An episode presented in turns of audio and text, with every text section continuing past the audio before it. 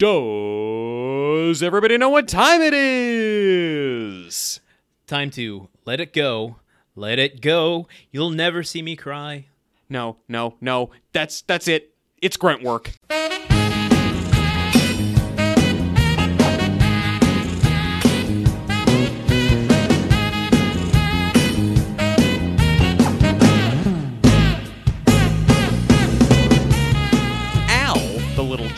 With the crimson lips, say, Cleveland rocks.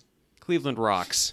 Living in sin with an unsafe Tim going Cleveland grunts. Because this is Grunt Work, the only podcast about the TV series Home Improvement that didn't have its river catch fire a couple times back in the 60s. Or care I'm your about host. Rhyming lyrics. It's like, you know, it's like a modern day poem. We don't need to rhyme anymore.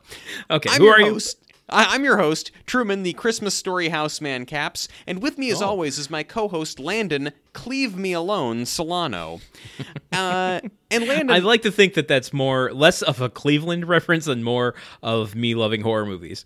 Yeah. Yes, well, honestly, that would be a great name for a horror movie, wouldn't it? You could be, I mean...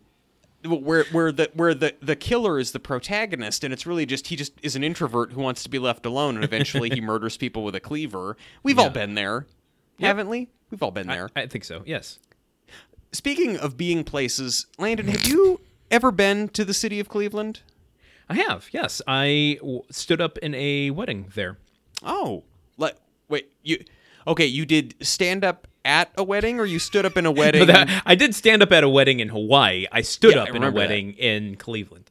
Okay, so when you say you stood up in a wedding, was it like if someone objects to this marriage, stand up now, and you objected to the marriage?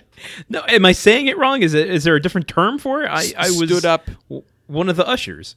Oh, that's... I mean, maybe that's a Cleveland term. I don't know. Like, I mean, I wasn't the best man, but I stood in the line of men that stand next to the groom. Yeah, you were a groomsman. I think that's the word for it.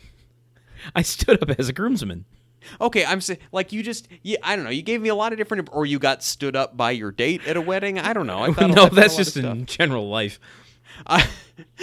Well, you know, look, I also went to a wedding in Cleveland. Maybe Cleveland only exists as a place that we go for weddings. Maybe it doesn't exist at any other time. Do not look for Cleveland between the seasons of winter to early spring. It only exists from like April 1st until, well, I guess people don't want to get married on April Fool's Day. Probably not. April 2nd to October 18th. The horrifying new film by M. Night Shyamalan, Cleveland. It's all just about going to a city for a wedding and then being trapped in it because the wedding is outside of wedding season and the city goes away. Yeah, because if you don't leave before those dates as well, you're trapped in Cleveland until the next spring. The real title should be Leaveland, because you want to leave. We are spending a lot of fucking time on this. I don't know. What else do you say? Like, what do you say to start an episode like this? I don't know. People don't even know what this episode's about. Folks, ladies and gentlemen. Wait, no, I already introduced us. Well, this is a podcast about the TV series Home Improvement. This week we watched an episode of Home Improvement. Spoiler alert, the city of Cleveland, Ohio factored into it. Landon, do you have a synopsis, perchance, of what happened this week? I do. Can I please just... get into it. Yeah, sure. Right. Forgive me for trying to bring a little bit of life to the podcast and like bring in some experiences. I feel like I learned a lot. I feel like our friendship grew because we've both been to weddings in Cleveland. But fine, what do I know? The Taylors go to a hardware expo in Cleveland, and Jill's excited to spend some time with the boys while Tim is filming spots for Tool Time.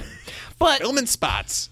The boys aren't boys anymore, and it's a difficult realization for Jill to come to that they would rather spend time with people their own age than their parents. That is a tough realization that every parent must come to, and at some level every child must come to as well. Yeah, but it's not quite as difficult as the realization that Truman has to come to when he realizes that he has to guess that title. You know, you say it like I'd forgotten that this is a game we've been playing every week for years. Oh, no! Actually, although sometimes I do forget to come up with title guesses. It hasn't happened in a while, but there are times that I actually do forget I have to guess that title. Okay, I have four options. Four? I have a lot of confidence in one of them, and I also regret to inform you that it's a joke I've already used, and we're only a couple minutes in. First option, Cleveland Rocks. Okay. Because, you know, Drew Carey Show was on at the time. Drew Carey has been on the show. It's another... It's strange. I mean, this is going to be a personal reflection of mine. I'm just going to interrupt this game to go into it for a second. Yeah, go. Strange that Drew Carey was on the show only episodes ago, and yet they go to Cleveland now. Yeah. Seems like a weird missed opportunity there, but, you know, who am I to judge? I feel like the Drew Carey Show was really Cleveland's coming out party in terms of like an American city that people talked about, even as a punchline. Like I don't know. Yeah. Maybe I'm only saying that because that was the way I first became aware of Cleveland, was because of that show, and because I assume that human history is only 32 years long, and everything started happening when I started observing it. I mean, I knew about it just out of proximity, but I mean, I know. I think I went to see. I'm going to say a baseball game there, because that's what one would do. They're in the process of changing their name. So rightfully so. That is hella racist. Okay. I saw a baseball game there when I was a kid. All right. You know, it's a place to see a baseball game. I mean, it is. Okay, next option. Jill Cries, Cajun Fries. Okay. Does Jill literally cry in this episode? No, but it's kind of more representing her state of mind at certain points. Right. Does Landon? Well, we'll get to that in a second. Ooh, hello. Okay. Third, too much cleave edge. Eh? Okay. All right. And lastly, rock and roll trade show. A reference to the 1979 film Rock and Roll High School and I believe Ramones song. Yeah. So, folks, first I want to say, not super proud of myself today. I tried hard, but sometimes you have two jobs. Sometimes you have to work a lot. I like when you self-grade. Which is every time, so you like the thing I do every time. Were any of these right, though? None of them were right. God damn it, really? Not Cleveland Rocks? I felt really good about that one. You're about to go on a journey, my friend. Oh, God, I'm going to tell you. Happens. No. You're going to like where you end up, I think. But it is a journey. I'm going to tell you the title, and then we're going to go through some trials and tribulations before we arrive at the reward. Well, what other Home Improvement podcast gives you this, folks? I'm asking you. The title is Family Unties. Oh, I am going to go on a journey for this. All right, continue. It was broadcast originally on April 29th, 1997, directed by Geoffrey Nelson in a string of Geoffrey Nelson episodes we've had now, and written by Ruth Bennett, who has written for the show before. In fact, hey, this is the last appearance for Ruth Bennett for the series, so that's a wrap on Ruth. This is me clapping because that's actually gonna fuck with my recording because I'm holding the mic. This is me snapping. Yes, because spoiler alert, I think she did a good job. She previously wrote. Let's just go through, since this is, we're not gonna see her again. We'll talk about her old stuff. Her Cheatin' Mind. Oh Brother. The Bud Bowl. Yep. Al's Video. Remember when Al was doing his own infomercial? I remember when Al was doing his own infomercial, yes. Yeah, and then this one. Now, you ready for the culmination of this journey? Yeah, yes, Landon. Take me home. Okay. Ruth Bennett is most famous for writing on other sitcoms. Oh, she has worked on such shows as Duet. She wrote 54 episodes. She was a creator of that show. She wrote for The Facts of Life, Laverne and Shirley, Taxi, later worked on Sabrina the Teenage Witch, the short-lived Gene Wilder show, Something Wilder. But she was nominated for 3 Emmys writing on a TV show called Family Ties. Oh, well, okay. That is a fun little journey. I think this was a nice little, inside baseball nod to Ruth Bennett as a kind of going away gift. Look, in terms of being relevant to the action of the plot, terrible title. In terms of honoring a writer who worked on the show and who wrote an episode that I enjoyed very much, I think it's very sweet. I kind of disagree regarding the relevancy to what's happening, because Family Ties is about a family coming together, and this episode is kind of coming to terms with a family growing apart. That's true. I guess that's true. And I have watched some Family Ties. My girlfriend is a massive fan of young Michael J. Fox, and then it follows that she is a fan of. I mean, look, he. It takes very powerful acting for you to play a guy who is very enthusiastic about Ronald Reagan, and me watching that can say, damn it, those are still funny jokes. So yes, Family Ties, great show. Michael J. Fox, great actor. I'm glad that we ruled on that. Title for the episode, I don't know. It's still better than any of mine, so fine. Yeah, a million A pluses. Family Unties. Okay, well, we know how you feel about the title. How do you feel about the episode? I loved this episode. I had a blast watching it. I laughed harder and longer at one point than I think I ever have before at Home Improvement. And again, this isn't something that I want to keep harping on, but I laughed harder at this episode than I have laughed at any episode of Schitt's Creek or any of the 4 episodes of Ted Lasso I've watched. So okay. I'm not trying to make any bold pronouncements, but I'm just saying... there are people out there who say that we are too negative, but this episode is really making me realize I do love this show. When it is firing on all cylinders and doing stuff right, I really love Home Improvement. It really warms my heart. That doesn't absolve it of a lot of other stuff that it does, but when it's doing stuff right, I love it. I would agree with that for sure. Yeah. Other than that, I didn't realize the Rock and Roll Hall of Fame was that old, and it's hilarious to me that even like 30 years ago, it was the only thing anyone in Cleveland could talk about, and they were all obsessed with it. Yeah. And lastly... So to circle back on my earlier point about going to Cleveland, Rock and Roll Hall of Fame, I went there before it opened, and then went again, obviously, after it was open, but we were too busy with the wedding to go. So I still haven't been to the Rock and Roll Hall of Fame. I'd like to go.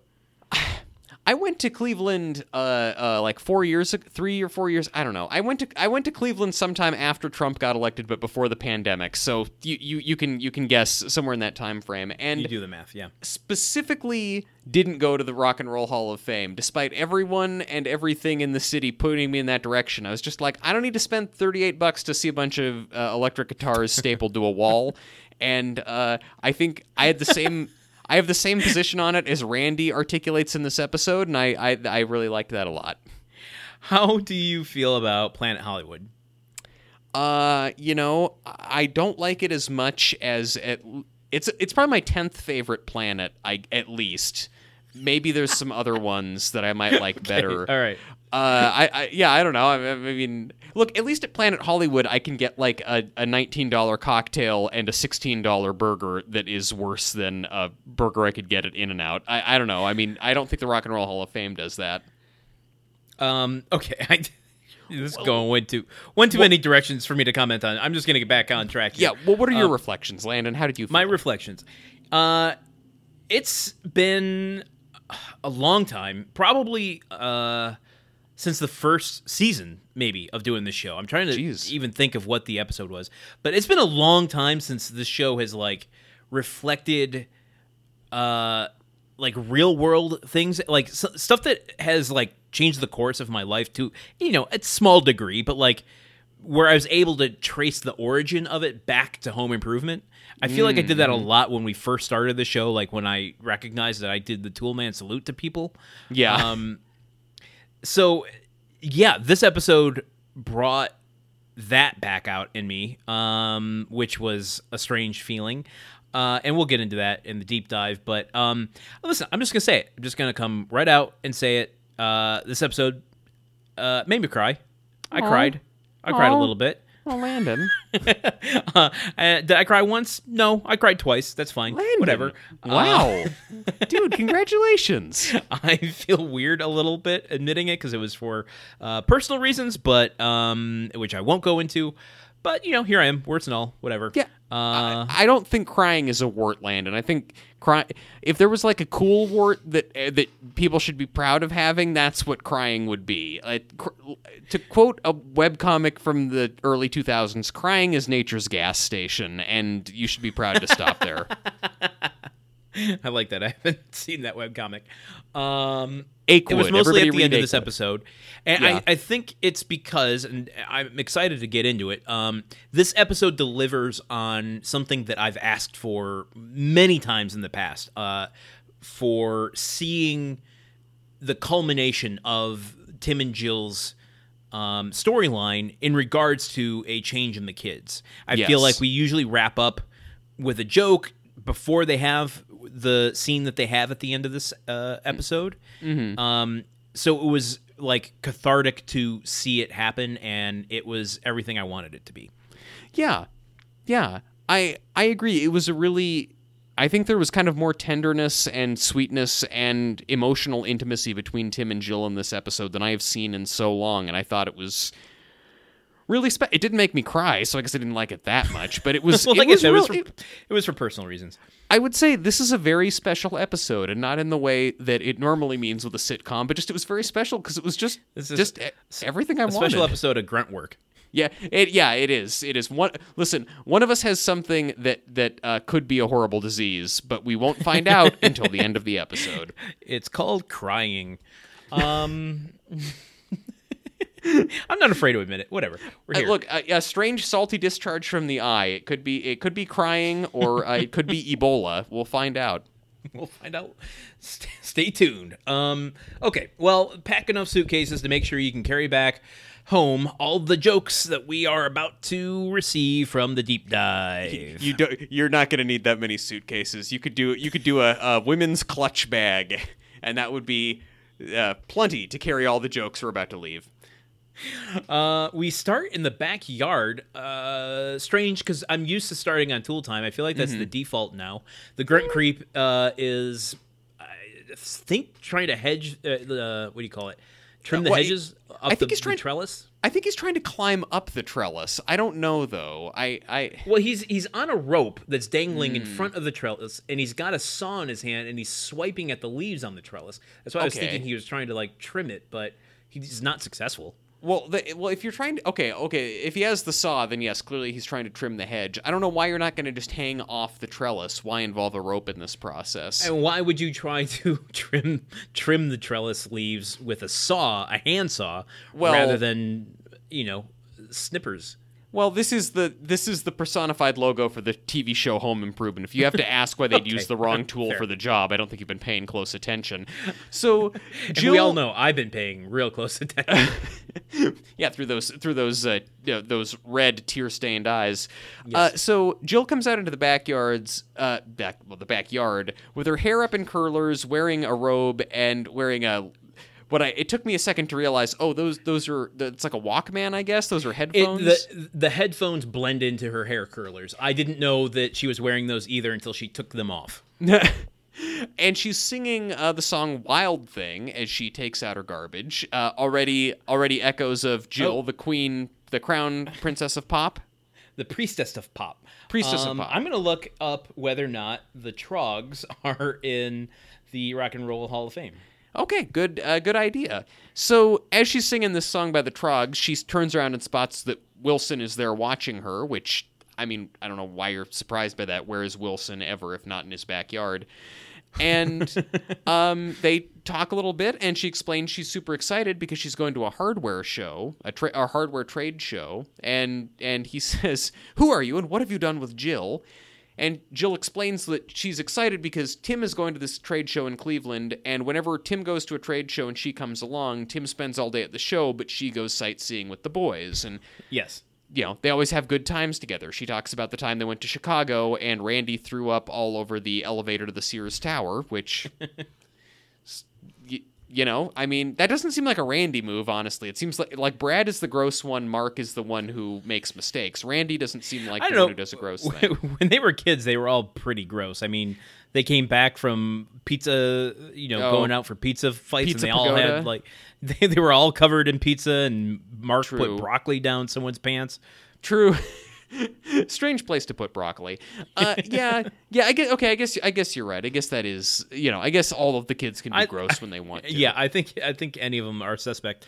Also, I wasn't a gross kid, but I threw up a lot, so that also sounds like something I would have done. Oh, I know. I'm sorry. No, I'm the one who's sorry. That must have been awful for you.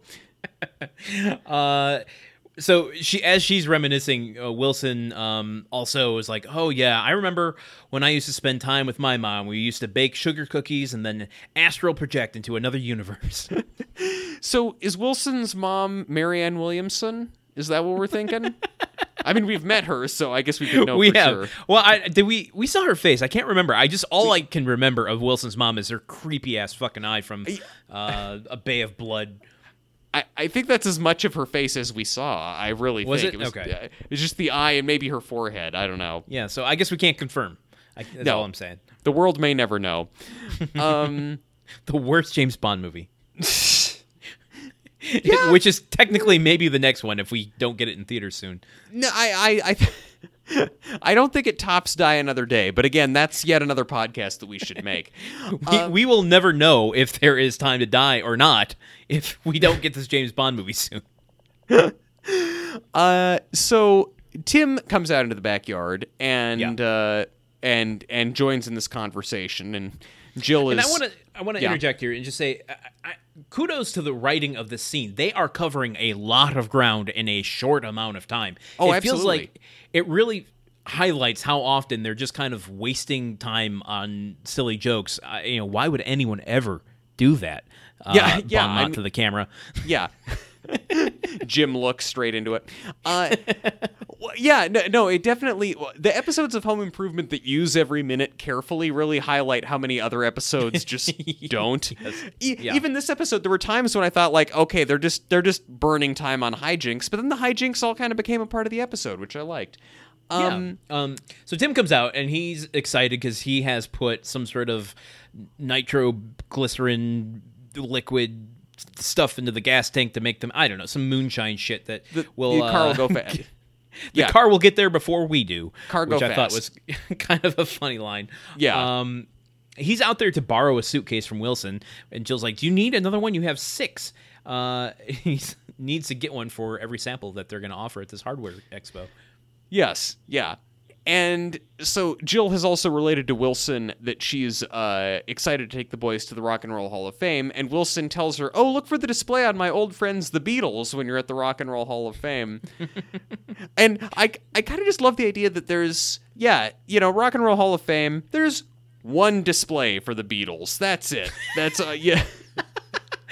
not an entire wing of the entire museum. There's a floor dedicated to the Beatles. Yeah, exactly. There's a floor dedicated to each one of the Beatles, and then yes. And then Ringo's in a sub basement, but Ringo's a sub basement which he shares with the section for the band Wings. But other than that, Jill's astonished. I don't know why. I mean, we just learned that he's relatives with the Beach Boys. Honestly, how is there not a VH1 camera crew following Wilson around all the time? This missing link between the Beach Boys and the Beatles. This is that sweet spot right before reality television took over everything. Oh. If Home Improvement went a couple more years, we would have seen that. I'm just wondering, like, what other musical connections does Wilson have? Like, if the show was still on, it's like, oh yes, well, when you're in Atlanta, be sure to see my godson, Kanye West. He's a Chi-Town guy, but I thought he spent some time. I thought he I thought, okay. I don't know. I thought he was working in Atlanta. Okay. More on Truman doesn't know much about rap. Tim has a few lines here I want to call out because I thought they were fun. Because Jill's astonished about the Beatles and she goes, "Oh my God, is Paul as cute as he seems in photos or whatever?" And Wilson goes, "Cuter." And Tim goes, "If you want to know cute," first when he says, "I know the Beatles," Tim goes, "Big deal. I know Black and Decker." And then Jill says, "Is Paul cute?" Wilson says, "Cuter." Tim says, "If you want cute, I'll introduce you to Sherman Williams," as he's like dragging Jill away. Yeah, there's also this good bit when he's collecting the suitcase and Jill says to him, "Do you really need to bring home every single sample from the hardware show?" And Tim just stares at her for an dead silence, inordinately long time, like an eternity in sitcom seconds, and then she just goes, "Of course you do," which that was great. I love it. I want to put a ring on it. Truman. Landon. We go to the theme song. Yes. I was debating whether or not to tell you this. You're always debating whether or not you want to talk about the theme song. It's one of the biggest points of contention on this show. This is me less about the theme song, more divulging information about something to expect in the future. Oh, that's always something I never know if I want to do or not, or just have you experience it live on air.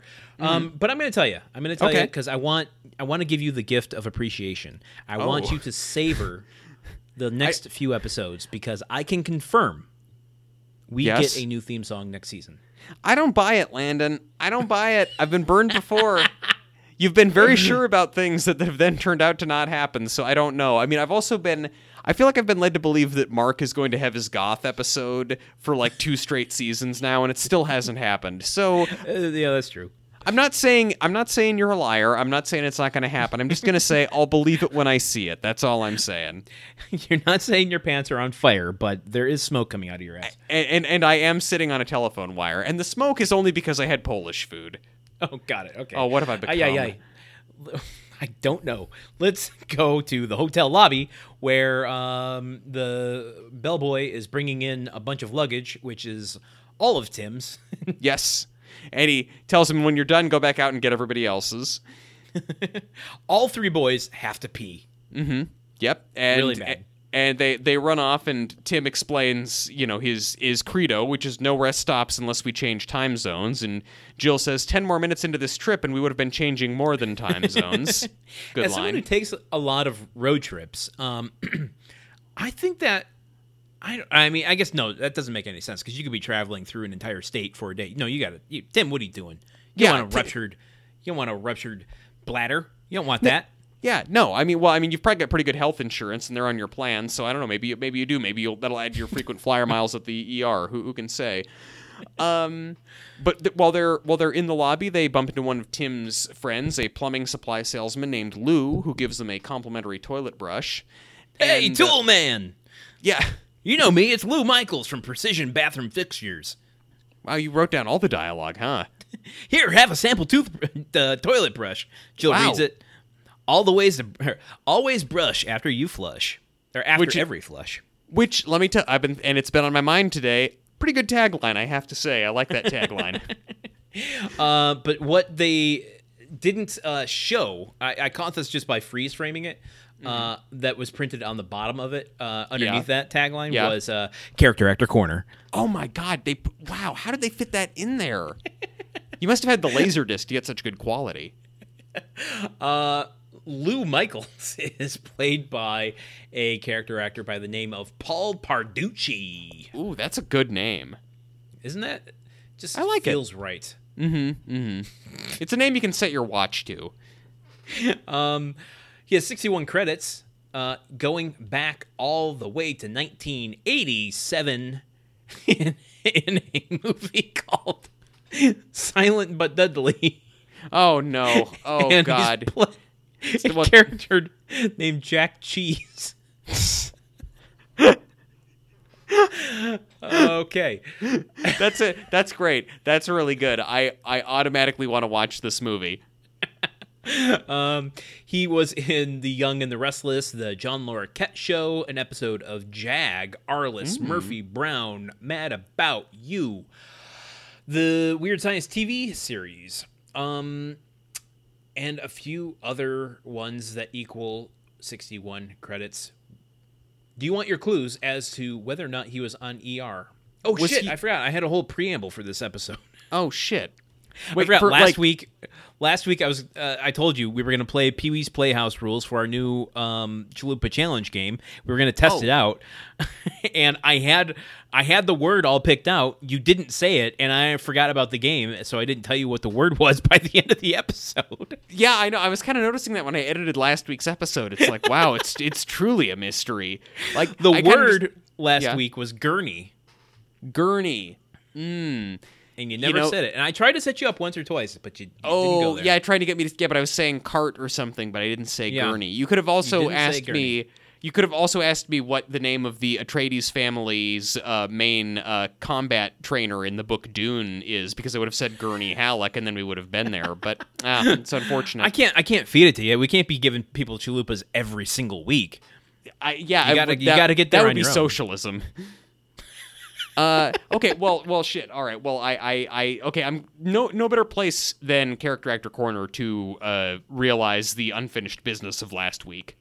Yeah, because we're in the game. I mean, this is the old game. This is the husk that used to be the Chalupa Challenge.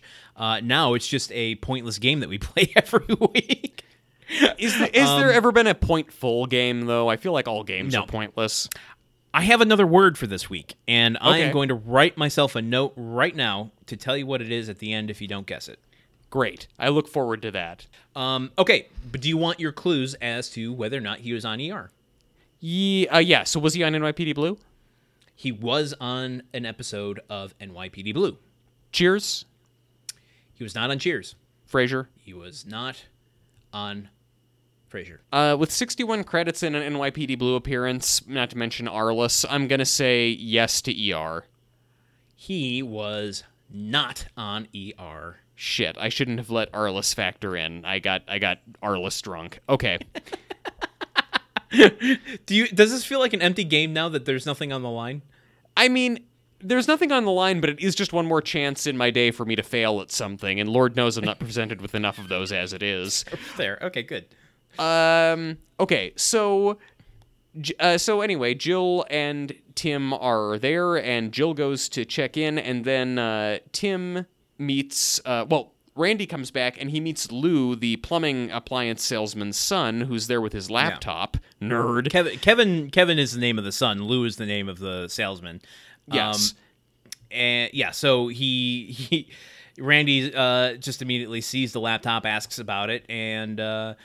at first I thought he was carrying a Truman-sized bag, but I'm like, when I took a second look, when I freeze-framed it, I'm like, oh, no, Kevin has nothing on Truman. Yeah, no one's got a sack as big as mine. Yikes, Kevin says, because Randy asks about the computer. Kevin says, it's just a notebook with a Power PC processor, 64 megs of RAM, and 33.6 modem, and a 33.6 modem. Kevin was kind of being a little humble braggy there. Yeah. Oh, I mean, it's just this. It's just 64 megs of RAM. I mean, my laptop has 16 megs of RAM, and I feel pretty good about that. Wait, no, maybe it has gigs of RAM. Oh, actually, yeah, 64 megs. Yeah. Okay, never mind. These days. Yeah. My laptop could nuke this kid's laptop. Fuck your laptop, Kevin. But do we want to talk about what happens after he gives the specs for his laptop? No, I want to give up on this episode. I'm done. Randy. Okay, bye, Landon. Randy grunts. He goes, "Arr, arr, arr." You don't need to hear what grunting is. But this resonated for me so much because, as I've said before, I feel like the thing that I am most tool-manny about in this world is laptops. Like, when I got my new laptop, like, I'm just now, my laptop has 16 gigs of RAM. I'm super proud of that. I've got it tricked out. Like, the one, like, cars, no. Power tools, no. A laptop, yes. That's something where I am interested in the specs and having one that is better than everyone else's. It's stupid, but laptops are my muscle cars. So they're Randy's too. You would have grunted in this moment as well. I would have grunted in this moment as well, and I totally would have wanted to hang out with this kid at the mall. I bet they're going to. I mean, if I'm to understand the correlation here, like the Kevin in your life would have come up to you and said, "I've got a 32 gig RAM." Processor Yeah, and I would have been like, "That's not how RAM and processors work." But you know what I mean. Can you run Crysis on the highest settings? Whoa! Does your fan not kick on when you open 20 different internet tabs? What kind of cooling pad have you got? How's your battery life? These Jill's are all real questions I have. Yeah, Jill's at the counter. She's at the counter. She's asking the concierge about things to do. And the concierge gets really excited, actually. He's like, oh, yes. I'm so glad you asked me. I mean, this is the attitude he has. Like, I love telling people about this. This is my passion in life.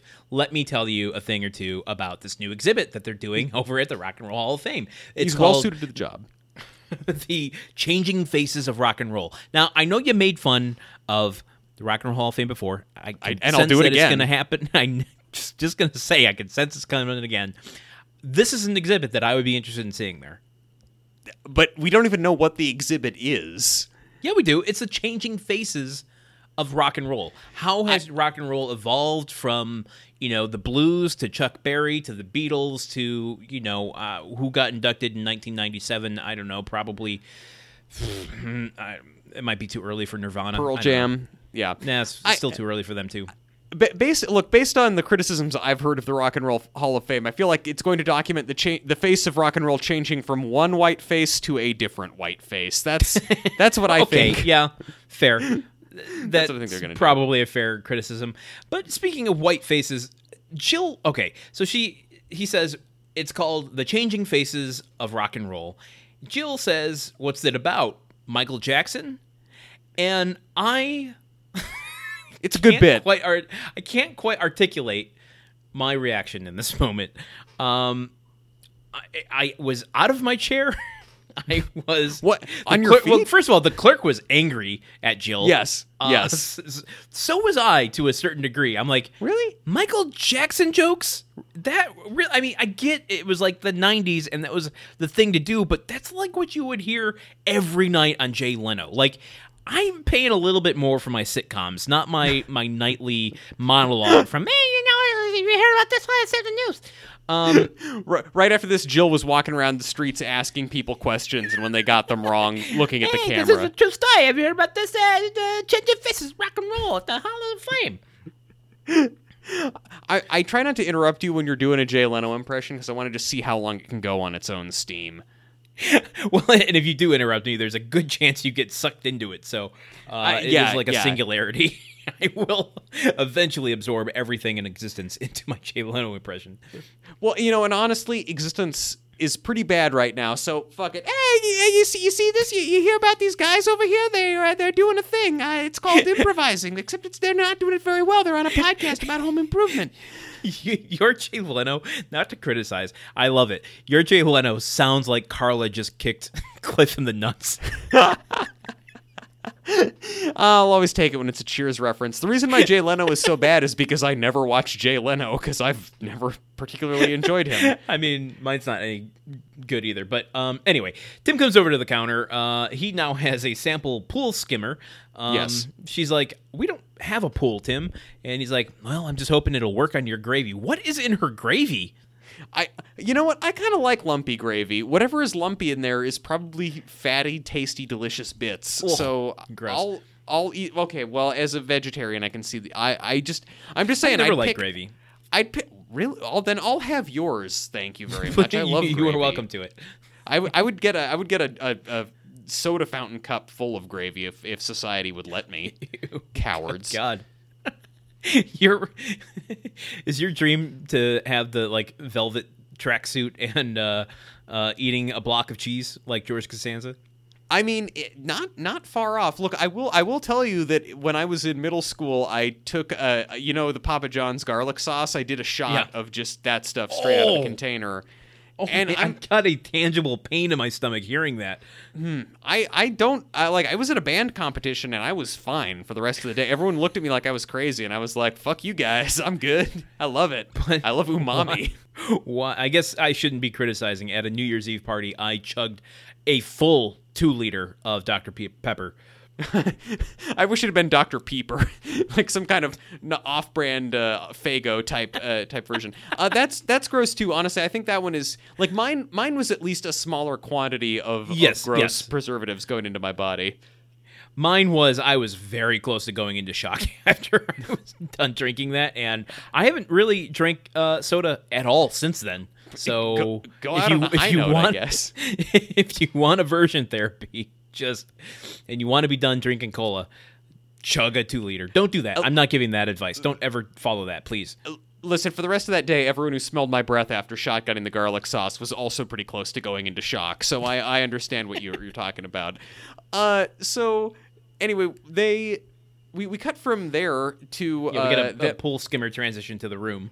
Yep, and they're up there, and it's this weird shot where Jill is in the main room of the hotel suite, talking into one of the bedrooms, trying to get Mark and Randy to get up so they can go and see the Rock and Roll Hall of Fame. But Mark and Randy are off screen, telling her like it's Saturday, we don't want to get up, whatever. And it's very clearly they didn't have the actors on set that day, but it's just... I have a theory about this. Yeah, what do you think? Okay, so, well, let's walk through the scene and I'll tell you what my theory is. So anyway, she can't get him out of bed. Brad is still down on the convention floor, and Tim comes in because he needs another suitcase to store all the freebies that he's getting. Yeah, okay, this is before Tim comes in. So what happens is Jill's like trying to make breakfast and get them out of bed. You hear Mark say, "It's Saturday morning, come on, we're trying to sleep." And she's like, "Oh, come on, we have so many things planned." And then a pillow just flies out of the room and hits her in the face. Yes. And she goes, "Okay, fine. Just for that, we're going to the Dollhouse and Thimble Museum," which I thought was a funny line. Yeah. Then she's like, "If you're not, okay, I'll give you 10 minutes. If you're not out of there, I'm going to come in there with this bucket of ice." And then Randy just yells out, "Can you bring some sodas with that?" And then she throws the pillow back in, and you could tell Patricia Richardson started laughing at that moment. Here's my theory. I think Tim is on the other side of that open door, and then throws the pillow at her, and then walks around to the main door. I like that theory. That's a fun bit. That's workplace friends goofing around on the job. I think that's a fun idea. It gave me kind of an insight to their working relationship, which I was filled with joy. Yeah, that's sweet. Presuming it's the truth. I don't know if it's the truth or not, but in my mind, it is. Yeah, we invented a situation and decided that is our reality. Tim comes in and he needs to get a new suitcase, and Jill is kind of lamenting. He's carrying one in already. Yeah, it's like full of cement or something like that. Cement. He drops it on the ground. And he's like, "You wouldn't believe what they're giving. The concrete guys are giving out this year." And so Jill laments that she's missing out on time sightseeing with the boys because they won't get up, or Brad's down on the floor, and Tim is kind of sympathetic, but he also was like, "It's not a lot of time. I got to get back down on the floor, sign autographs and meet my fans and be with my public. It's not easy being me." And Jill goes, "Yeah, just imagine being married to you." But then Tim retorts, "If only that were possible," as he kind of like smiles and slides his way out the door. And like normally that would be a shitty thing, but it was, I don't know, it locked into the playfulness of their marriage that I haven't seen in a while. Yeah. That like you could tell he doesn't really feel that way. Yeah, he's just saying it to kind of wind her up a bit. Yeah, the moments when they're being this way and you can tell that it's not. There's times that you think that Tim really buys his own bullshit, and then there's other times when you can tell that he's just being a goof because he knows that's their dynamic, and the latter one works a lot better for me.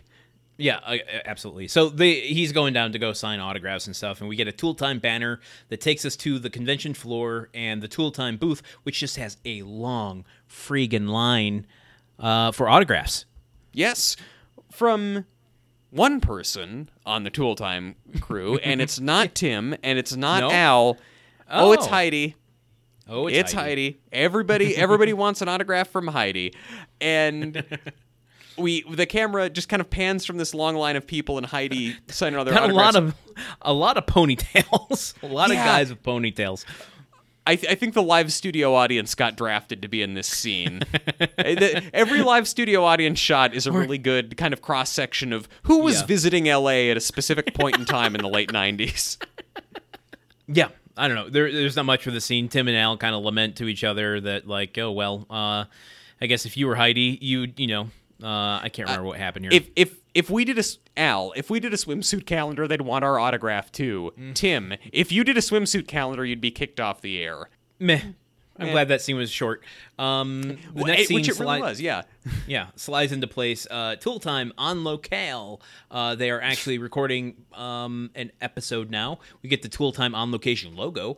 Yep. They're both wearing hard hats that say Hardware Expo on it. Alice is like, again, we theorized earlier in this show, seasons ago, that Richard Karn had a relationship with the costume department and that he toyed around in the hat room often, and that's how Hattie came to be. Oh, Hattie. Now, he has a hard hat on that's, like, barely noticeable, but it's, like, one or half a size too small. Yeah. It's like the same way how on Seinfeld they always gave Jason Alexander clothes that were a little too small to make him just look constricted and angry and everything. Like it's like a similar thing with Al to make him look more put upon. Yeah. So Heidi introduces them, and they start talking about being at the Hardware Expo. As soon as they leave Heidi behind them, just the crowd rushes in on her, which I thought was a funny moment. They walk over to the Precision Bathroom Fixtures booth, where we see Lou Michaels again, and he's introducing a new little invention that the Precision Bathroom Fixtures has invented, called the home urinal system, the potty towel. Yes, it mounts flush with the wall, and then you can fold it down, because that's what everyone wants to do, is touch the thing that they have peed into and will pee into again. Agreed with you. Now, I'm going to go on record and say, I love this idea. I've never understood why urinals don't exist in homes. In fact, Al goes on to say, or maybe it was Lou that said, that this only takes 10 ounces of water per flush, which is great. The thing is, I agree with everything you're saying here. No one wants to touch that shit. But you introduce it in 1997. By 2020...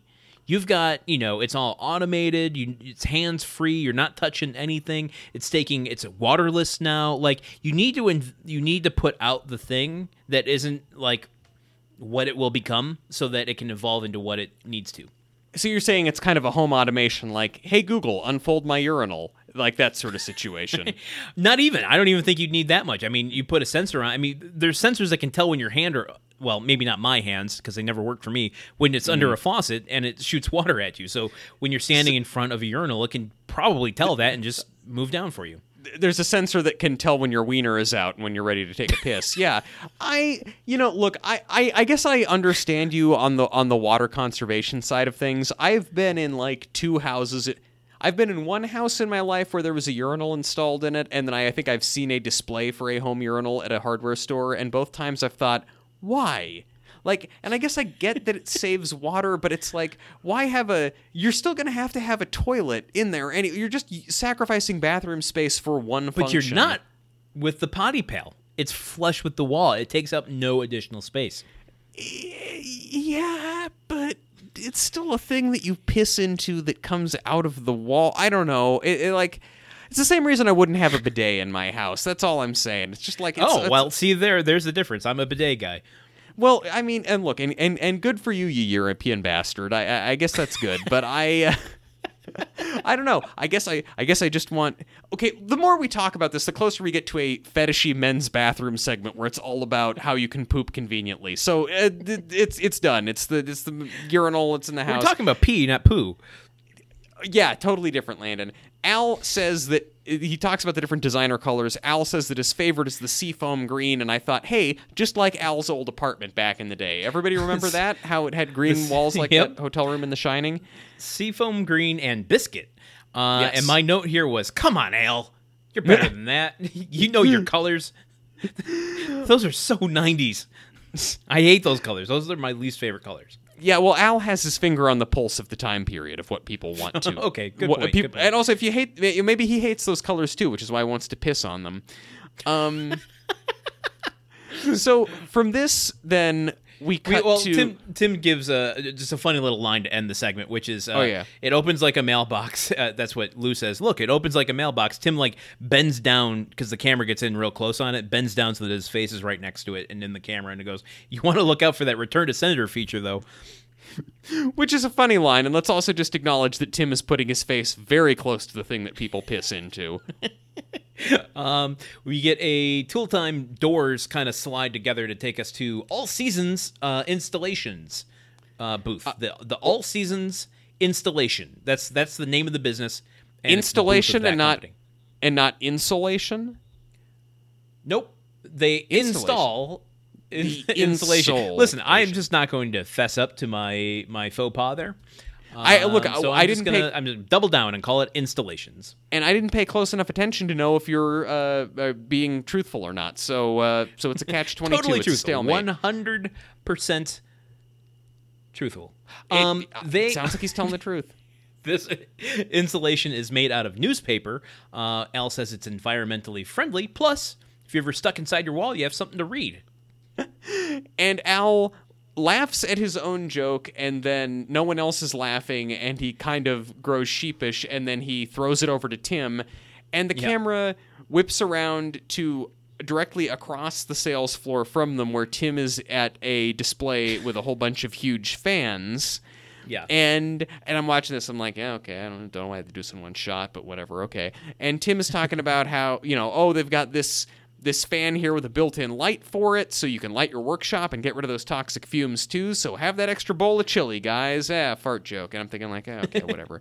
And now, before you go too much further with the Tim thing, I want to go back to the insulation thing because, I have a note about Richard Karn, but the thing to note here is that he's showing what the innards of these walls are made of, and it's shredded. There's this big ball of shredded newspaper on this guy's counter.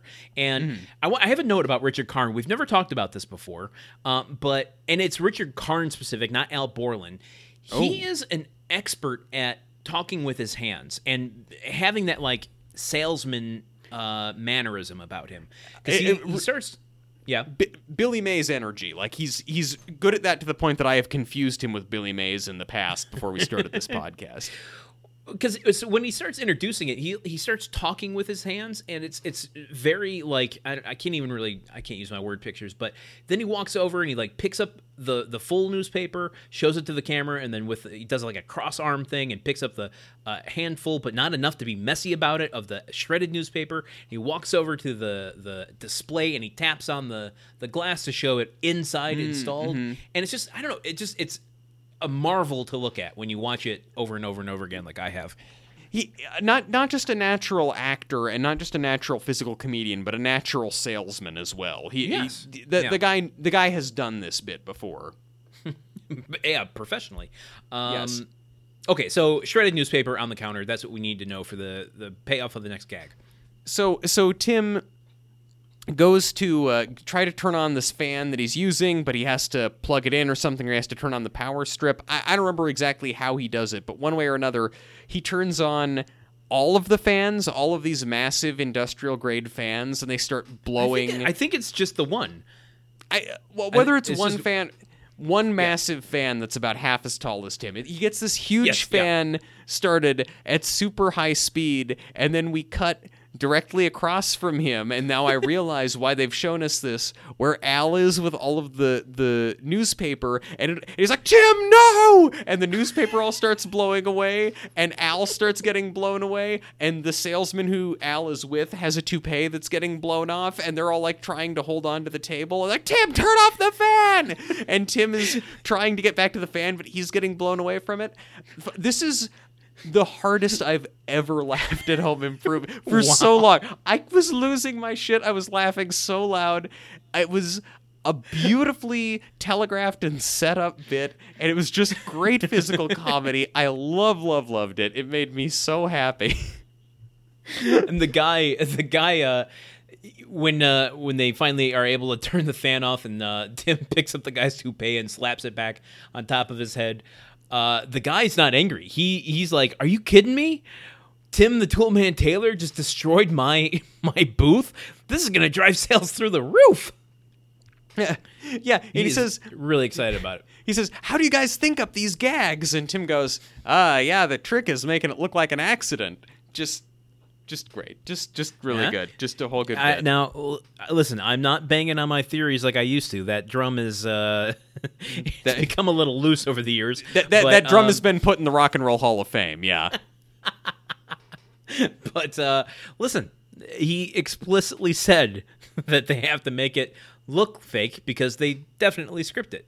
I'm gonna take his words and not his performance for gospel on that. Oh, I see. Take him seriously, but not. No, take him literally, but not seriously. Gotcha. And I don't know if you caught on one of the newspapers that flew by, but there's a headline on it. You know how I like to read my newspapers. Oh yeah. On it said character actor corner. Oh no, character. It was that below the thing about the steamboat wreckage washing up and the thousands of people who died in disasters. Yes. The character actor in this little scene here is Tony Rossi. He has 35 credits going all the way back to a movie called Breakfast in Bed. Just Shoot Me was the same year that Home Improvement was. He's still working today. He was in movies like U.S. Marshals, TV shows like Becker. He was on 2 episodes of How I Met Your Mother, including the pilot. He was in General Hospital. Including the pilot, you said? Yes, the pilot of How I Met Your Mother. Okay, I'm sorry. I thought you choked on your words or something. Like it was something like it's hard for you to talk about the pilot for How I Met Your Mother. That's where I started crying in this episode. Because we're thinking about how he wound up marrying Aunt Robin, and it was so sweet and not at all drawn out, way longer than it should have been. Tim and Eric, awesome show, great job. Was he on ER? Do you want your clues? Yes. Was he on NYPD Blue? He was not. Cheers?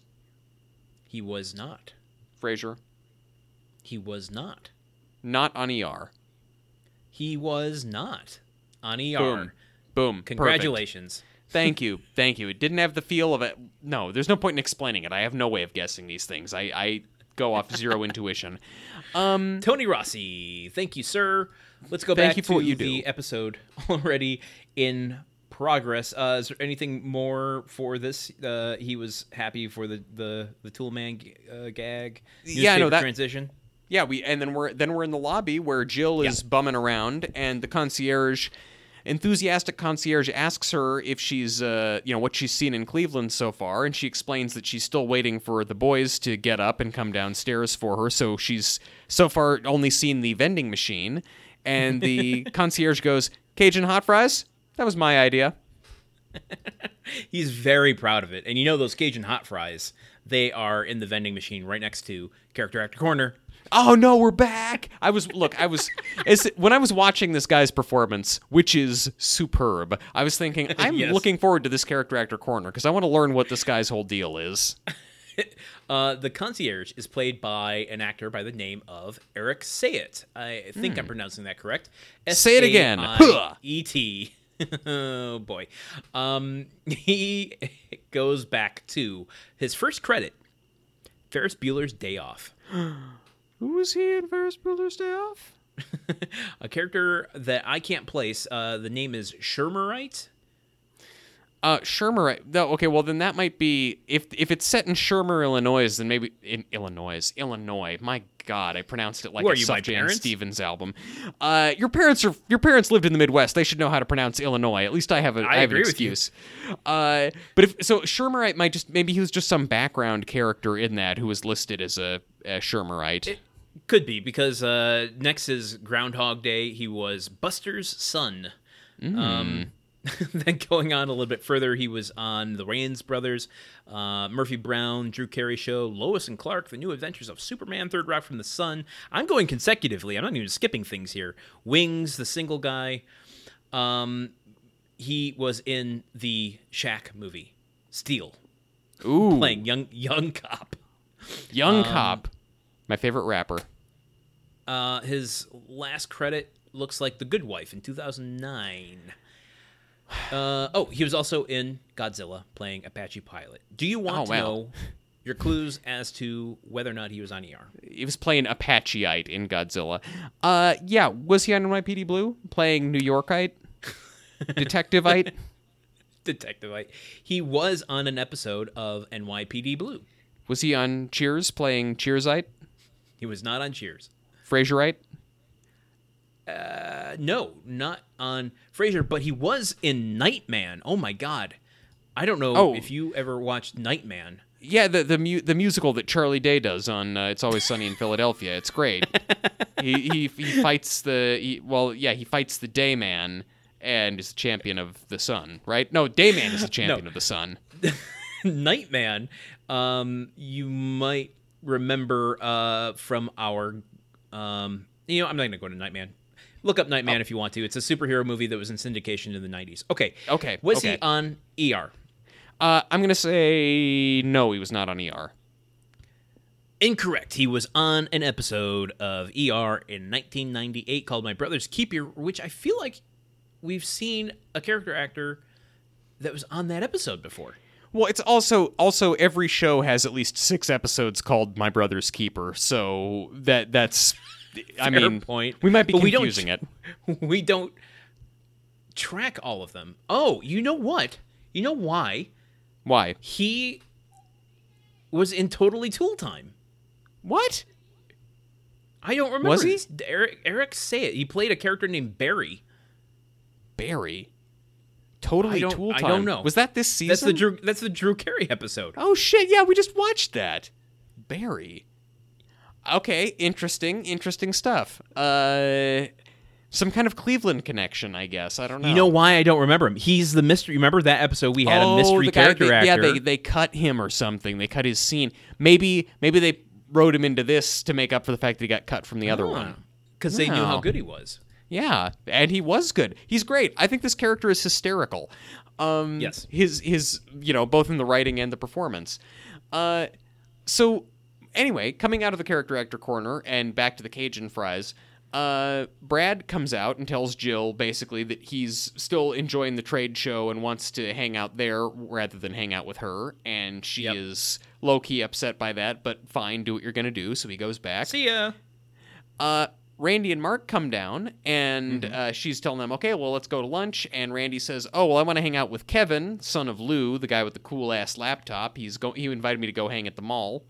And Jill says, you'll be missing the chance to see memorabilia from rock legend Jimi Hendrix. You love Jimi Hendrix. And Randy says, the reason why I never went to the Rock and Roll Hall of Fame, I love his music. I don't need to see his lunchbox. And I just think it's so ahead of its time that this show, even though the Rock and Roll Hall of Fame was brand new at this point, the show had already zeroed in on why it's ultimately just not a thing I need to see. Okay, now here's where I'm going to draw the distinction for myself. I agree. Okay. I don't really care about seeing memorabilia. It is what it is. Just, it's a thing that existed. Like, who cares about seeing Elvis's tracksuit, right? Okay, fine. Yeah. I am interested in seeing and being immersed in a world where it's telling me a story or giving me a new perspective on the history of something. And so that's why I liked the idea of the exhibit of the changing faces of rock and roll, because I can see in a compressed way how rock and roll has changed over the years, and I might learn something from that. You're really banking a whole lot on a presumably fictional exhibit that a one-off nameless character in a Home Improvement episode attributes to being at this museum. Like you've created an entire day at the museum walking through this thing, presumably with Jill. This is I fight with people, particularly my parents, when we go to museums all the time. My dad is someone who is just like, get the pamphlet and just he's looking at, okay, cross that off the list. We did that. And I'm someone who's like, I don't want a pamphlet. Just point me in the start, on the game board, put me on start and let me walk my way around to, go. Yeah. And I'll, because have you seen the Endeavor? At the Space Center in L.A. there.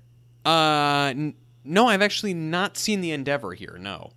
Okay, so somebody could walk into that hangar, go and see the Endeavor, and, it could be a 10, 15-minute experience, right? You walk in, you see it, you're like, oh, my God, that's bigger than I thought. I can't believe that's in space. Oh, my God, okay, great, goodbye. Let's go get some expensive churro somewhere. You could do that. You could. They have these placards that go all the way around the hangar that give you the history of the Apollo missions and first people into space and why they did this and the tribulations that took them to get to there. So I understand the context for why Endeavor was Endeavor and, you know, what it is I'm actually looking at. That's what I like. And I feel like the Rock and Roll Hall of Fame would do that. You would be a read every placard in the museum guy. That makes sense. This is why I'm totally fine going to museums by myself, because I understand people don't want to do that. Everyone museums at their own pace, believe me. I will walk by, if it's an art museum, I will walk by plenty of artwork and plenty of placards, but then if I see one that I like, I will want to stand in front of it for like 20 minutes just drinking it in. So I get it. Everyone's got their own speed that is insufferable to everyone else. I have read every single placard in the gem room of the Natural History Museum in Los Angeles. So I used to be a member there. That's how I roll. I'm just telling you. This is an episode where you get to learn a little bit about me. And it's not always pretty. Landon liked Uncut Gems before it was a movie. He just stand there in the gem room going, holy shit, I'm going to come. So anyway, so Randy doesn't need to see Jimi Hendrix's lunchbox. And Jill turns to Mark and says, well, I guess since the other boys don't want to hang out with me, you don't either. And Mark says, well, I mean, I would, but how would it look? Which in a way is the most... cutting of vicious, all of them, yeah. Really. It really is. You don't expect that from Mark, but I believe that this is his first like foray into like, okay, listen, I put my toe in that goth water and I didn't not like it. Goth water is a horror movie or a wonderful, wonderful product. It's a new scent. New scent from Wes Craven. No, it's bottled water that is completely black. Like it's just regular water, but it looks black. It's that goop from Alien, from Prometheus. Yeah, exactly. You touch it, and then goths burst out of you. So he leaves. Okay, bye. Yeah. And then Jill's like, "Well, what do I do for lunch?" Mm-hmm. And then he says something like, "Well." No, she says to Mark, but what are you going to do for lunch? And he says, I'll get something from the vending machine. And they've got Cajun hot fries. And as he walks away, then the concierge is there and just goes, my idea. Then we get a Cajun hot fries transition to a commercial. Yes. We come back away from that at Tool Time, and they are now at the Bombs Away Pest Control booth, the only place that does a fumigation vacation. Yeah. And Tim is explaining how they have sonar technology, which can be used to ward off bees, fleas, or this big jar of poisonous mosquitoes, which he gestures to. And right away, the audience you hear this ripple go through the audience of like, they're not gonna, oh no. I just want to warn you, one of my favorite lines of the series is coming up in a minute. Oh boy. I know. And so as they're going through this demonstration of this sonic wave thing, Jill appears in the background of all these people and starts waving her hands in the air to get Tim's attention, which, you know, Tim's not hard to distract. How did you think this goes? Yeah, exactly. He is, you know, as he's trying to do his live shot, he is distracted by Jill. So eventually, he tells them to cut or something. Should we? That's a question I have. This doesn't strike me as a live thing. I thought it was, but they're clearly. I think they're shooting spots so that they can edit them together into a full episode. After what we saw last week, you're really going to try to apply some sort of logic over: is it live? Is it not live? Is it spots? You know, what, are they breaking time code? Are they turning off the camera? Yeah, it is both. It is both live and it is taped, and they're doing spy. Like it's everything. It's everything that a TV show could be at once. As long as this microphone is in front of me, I will never stop asking questions, though. That, like a true journalist, that's all I expect. We are home improvement journalists here. So anyway, Tim kind of goes over to see what's going on with Jill. He thinks something's wrong, and she says, "Just all the boys left. They don't want to be with me. They go want to do other stuff." And Tim goes, "Yeah, those boys can be pretty insensitive. Well, gotta go." And Jill is getting after him for not thinking this is important. And Tim is making the very valid point that it's like, I'm trying to do my job right now. Yeah, it is. I mean, Jill is correct to a certain degree of like, it's important to express your feelings while they're happening, but at the same time is like, okay, but I don't like being on Tim's side, but you know, I'm on Tim's side here. Let the man make his TV show that paid for this trip. So Jill gets angry then and storms away saying like, you don't want to be with me. The boys don't want to be with me. Fine. And so then Tim tries to go after her and his mic cord winds up tipping over the jar full of mosquitoes. Oh no. And then everyone freaks out and all of the extras around them are like running around smacking mosquitoes. One of my favorite things is to watch background actors have to like all do a similar thing and then try to watch how they all interpret it a little bit differently. In movies and TV shows, watching that is just always one of my favorite things. It's a bunch of non-actors trying to act something silly. You must love nightclub scenes then. That must be your favorite thing. It's great. Honestly, the TV show Lost was one of the best to watch for extras.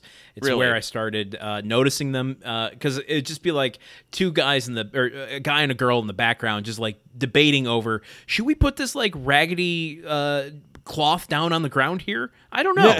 Yeah. Maybe it would look better draped over that chair. Yeah. And they would just be going at that for like the entirety of the scene. Anyway, my favorite line happens here as everyone is flailing their arms in the air and all chaos is ensuing with these mosquitoes. Just in the background, you don't even see Al say it. You just hear Richard Karn go, "This is a disaster!" That's your favorite line in all of... Is it the read?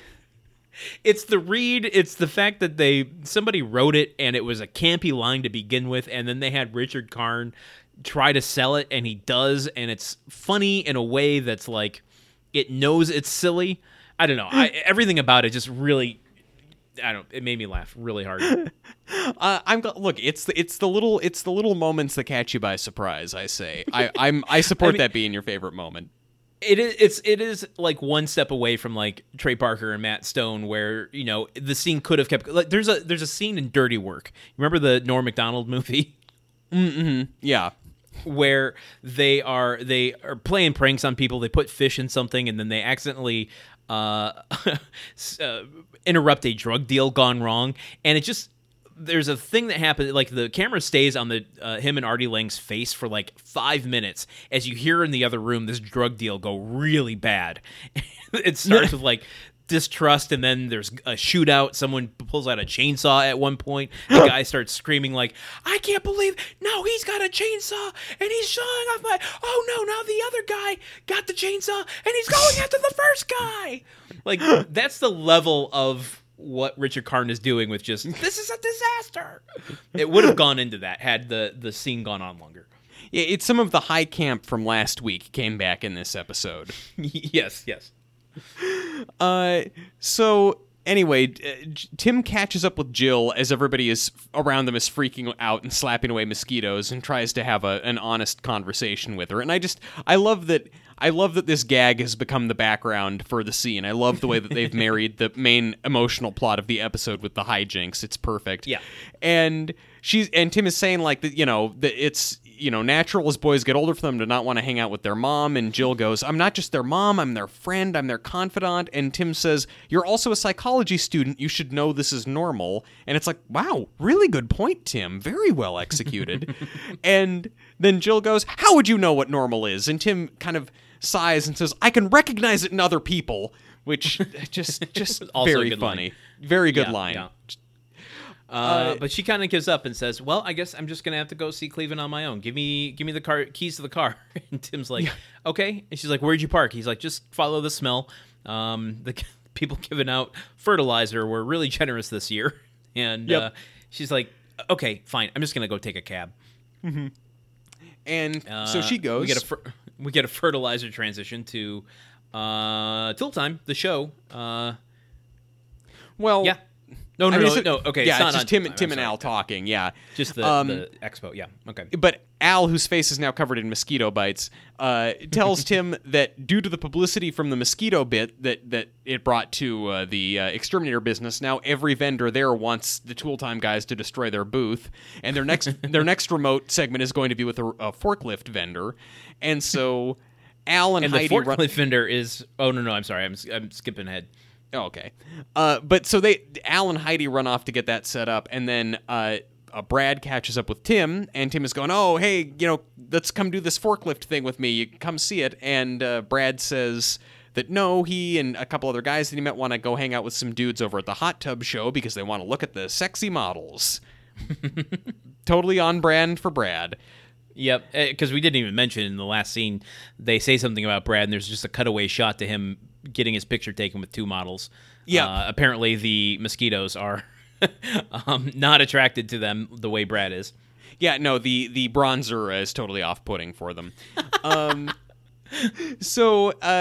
Tim starts to feel bad and kind of left out that Brad doesn't want to stay with him at the and see him drive a forklift around. And Brad catches this and goes, God, you're getting as bad as Mom.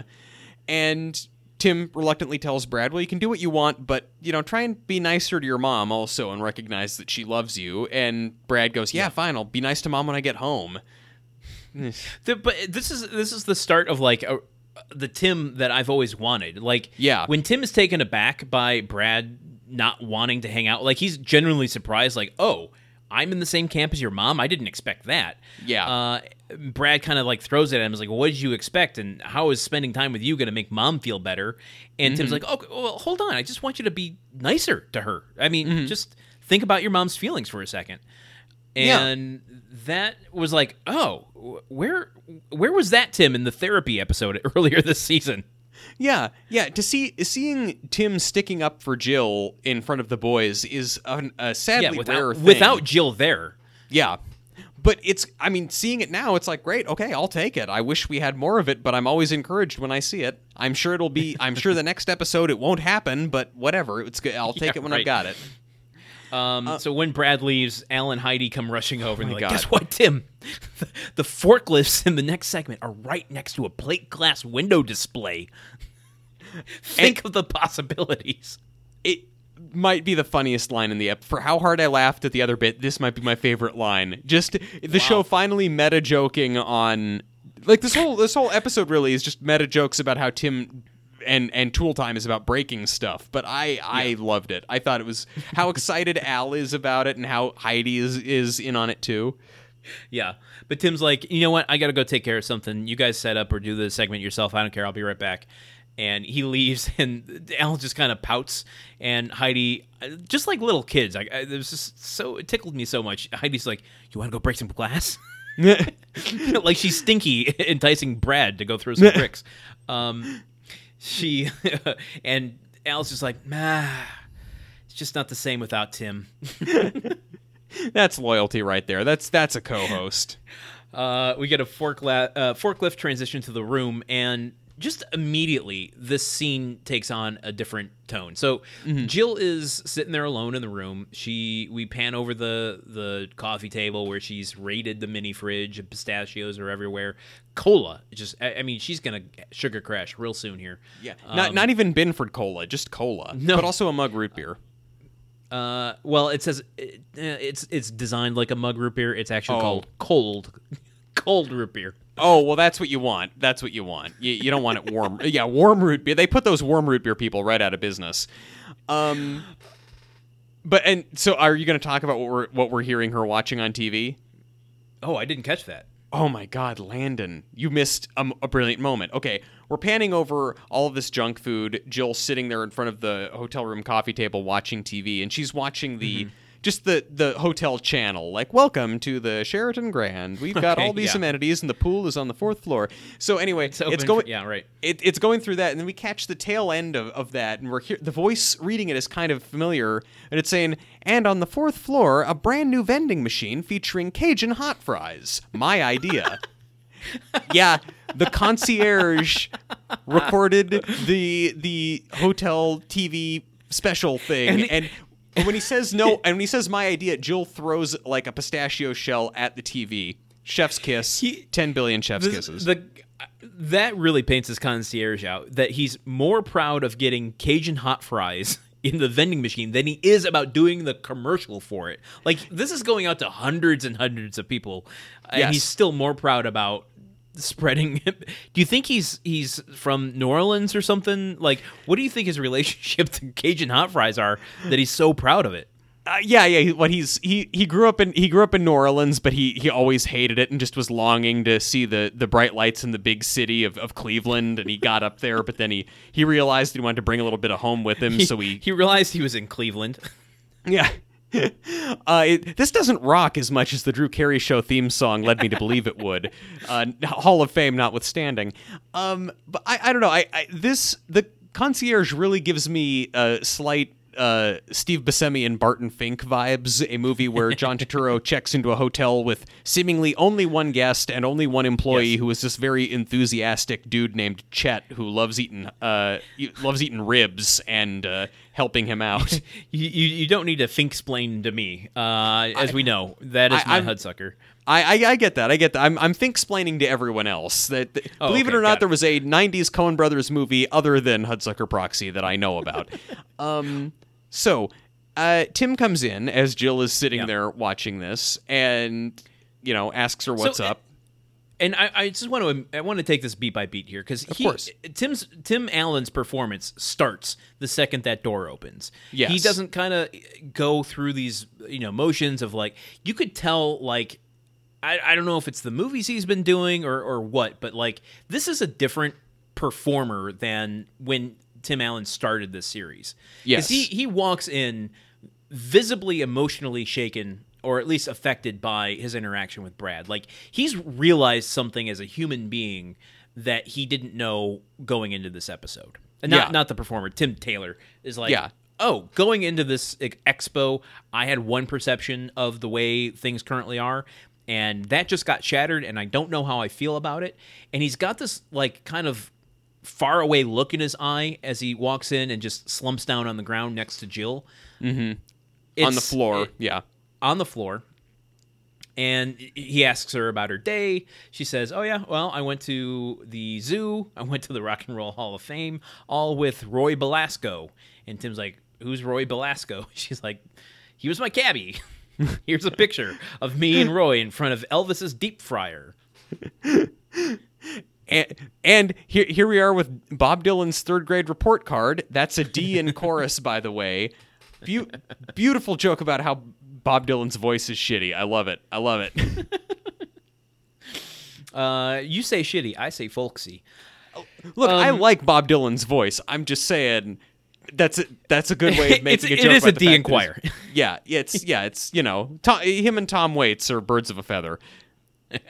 Okay, we're getting long in the tooth. I do have questions about timeline. Like, to me, the Tim and Brad incident happened literally right before this scene, but it also felt like it happened right after the previous scene with Jill. So, like, what's happening with this time? I don't know, but. It's an Empire Strikes Back situation. Like how long are they trying to get to Bespin? How long is he on Dagobah? It doesn't make sense.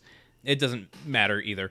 So he says, he reiterates to Jill what happened with Brad, and he says he gets it. And they start talking about like just yesterday, all they wanted to do is be around us, And we get it. We go into this like.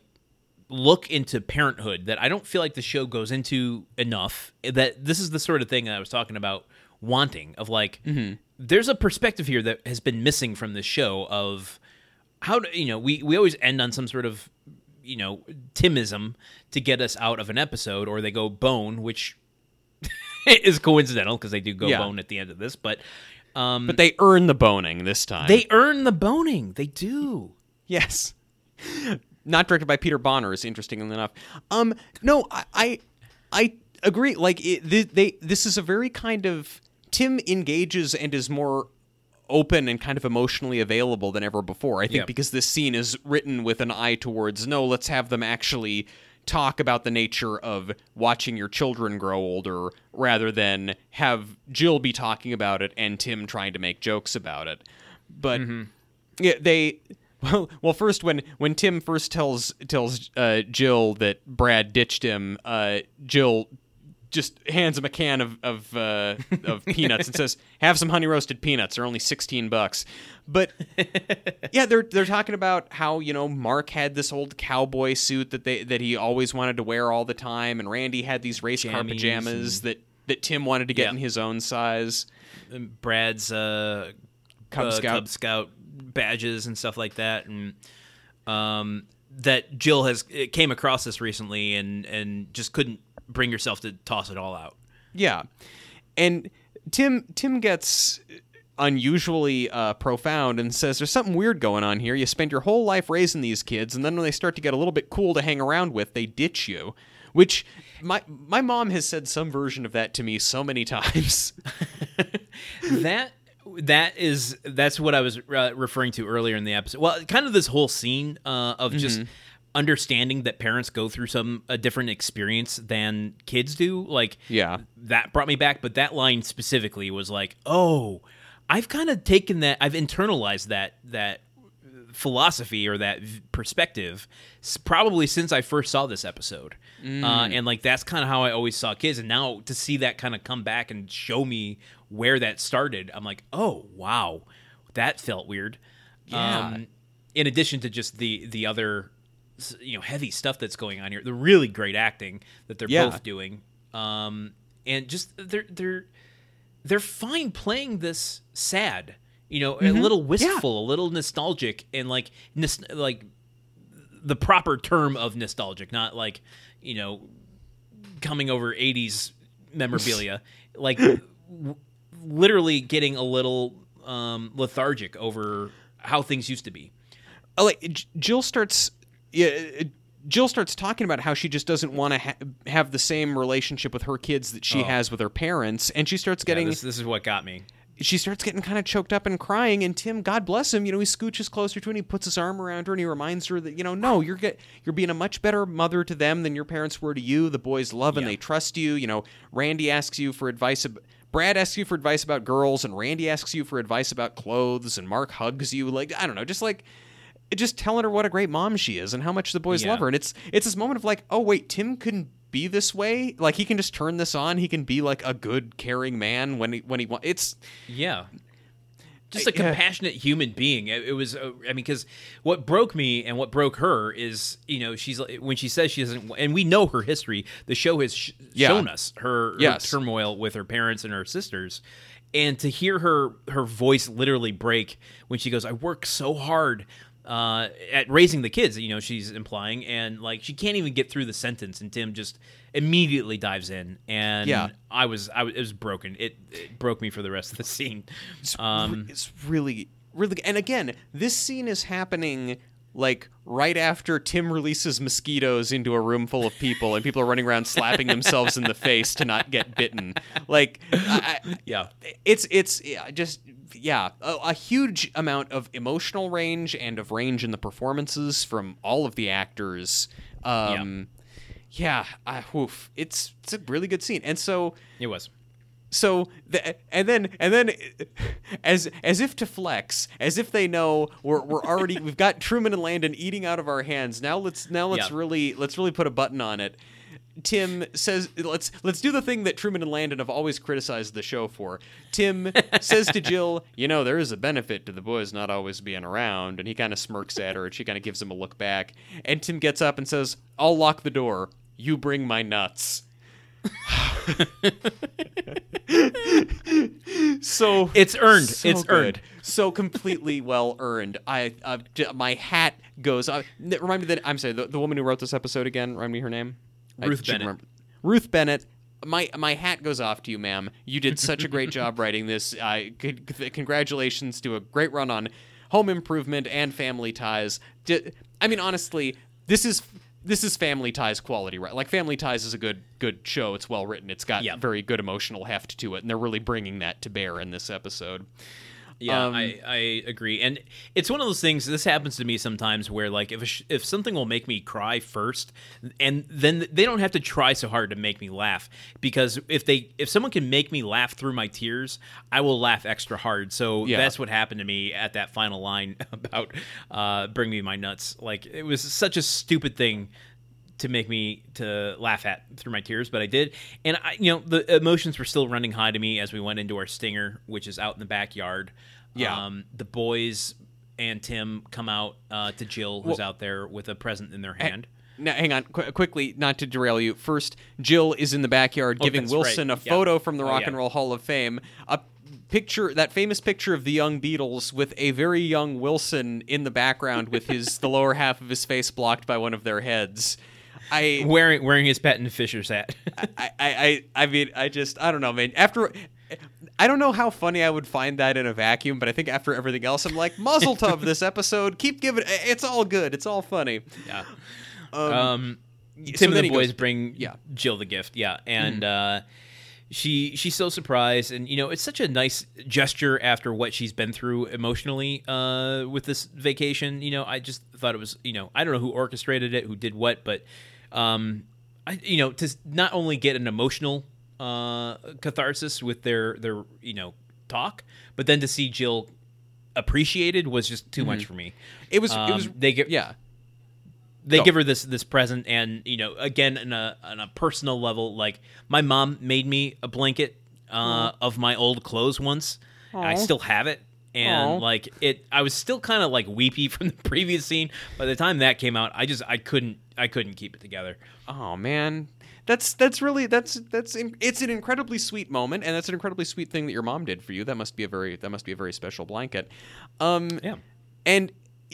she pulls out she opens it and sees it's this quilt of their old clothes, and she says, "Oh my God, you didn't make this yourselves, did you?" And then she unfurls it, and it's all ragged, and she says, "You did," and that's very, very sweet. And Tim explains, "Yeah, we found all the old clothes in the attic, and we took them over to Al's and had a man's quilting bee, and Al makes a mean banana bread." And I'm just thinking, like, this episode has been great. It's been everything I want. I want a whole other episode about them making a quilt with Al as Al serves them banana bread. The weight of Tim and these three boys spending an afternoon quilting with Al, and what that says, like how that runs against their character and what that says about their love for Jill is incredibly, incredibly sweet and touching, and just and still funny. It's very they hit a target. Yeah.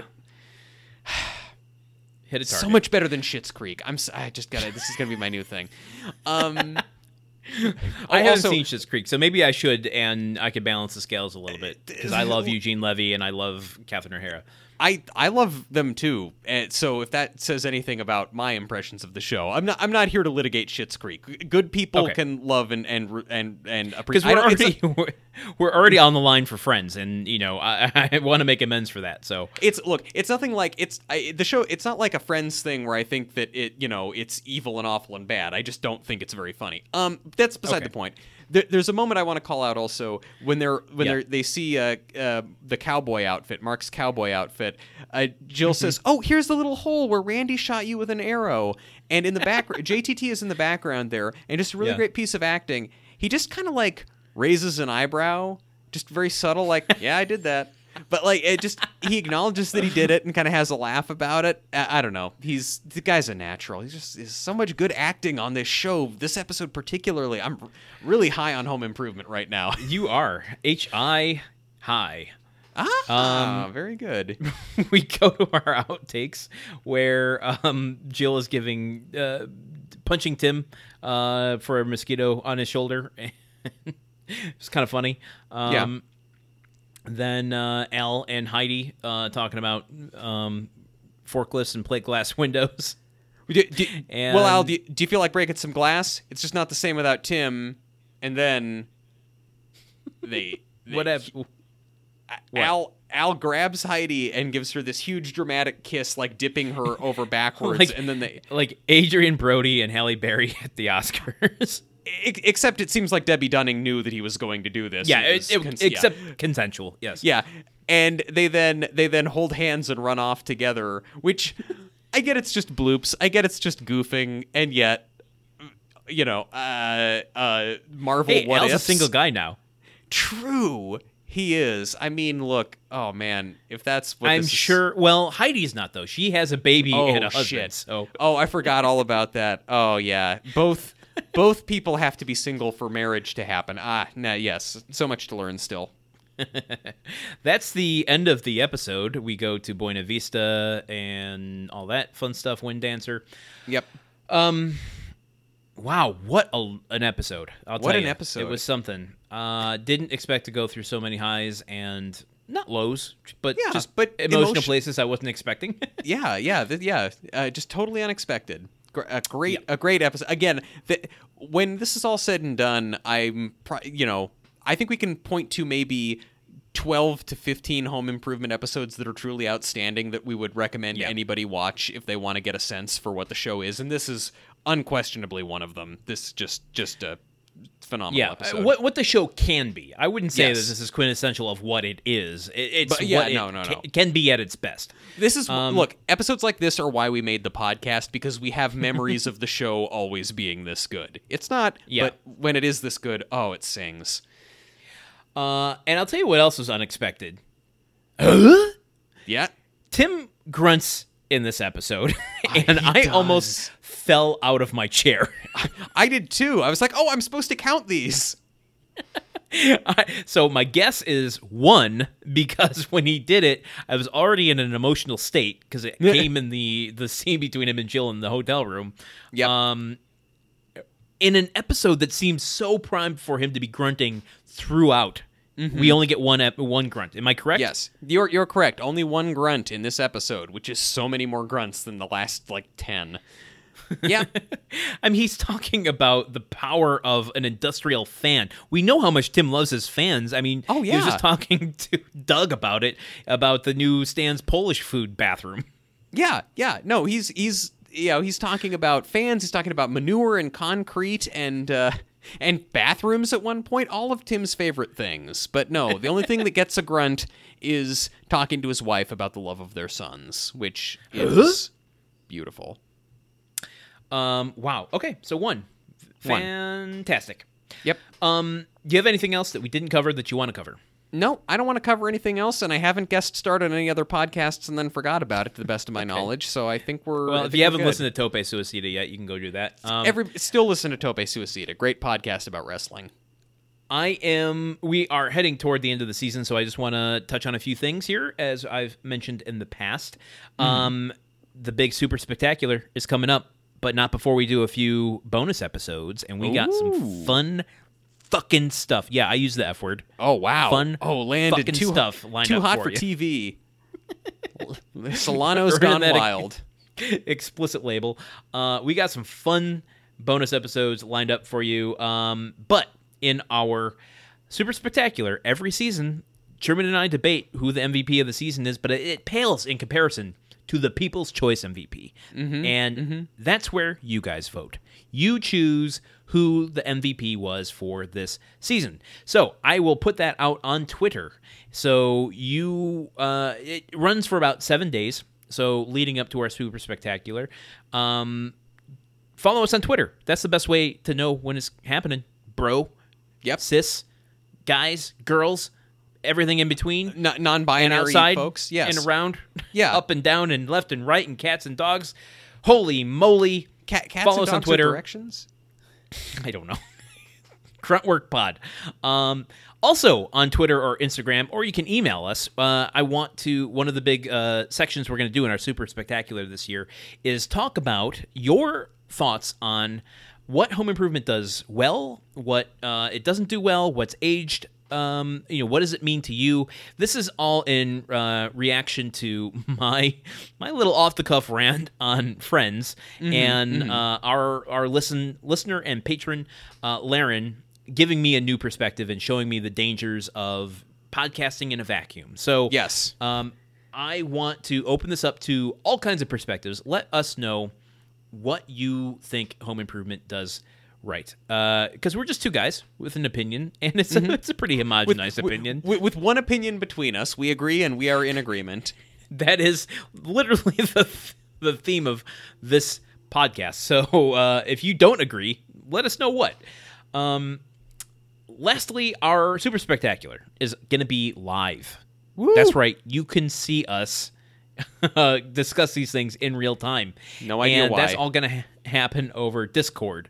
So join us there if you're not already on that forum. Jump on that channel. Do that thing that they do on the Discord. I don't know what the terminology for this stuff is anymore. Become a Discord jockey. I think that's it.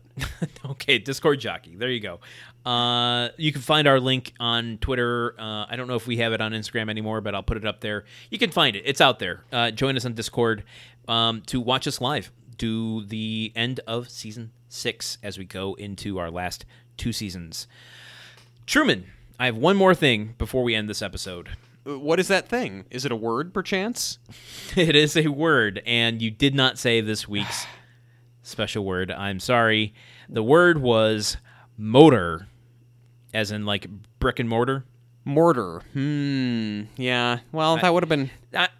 I'm trying to find words that have a somewhat... You know, they're somewhat tied to the theme of the episode. Yeah, I get that. Well, you know, I mean, look, I need to try harder if I may engage in some self-criticism. I need to try harder to say more words on the show. And given how long we talk for, that shouldn't be difficult.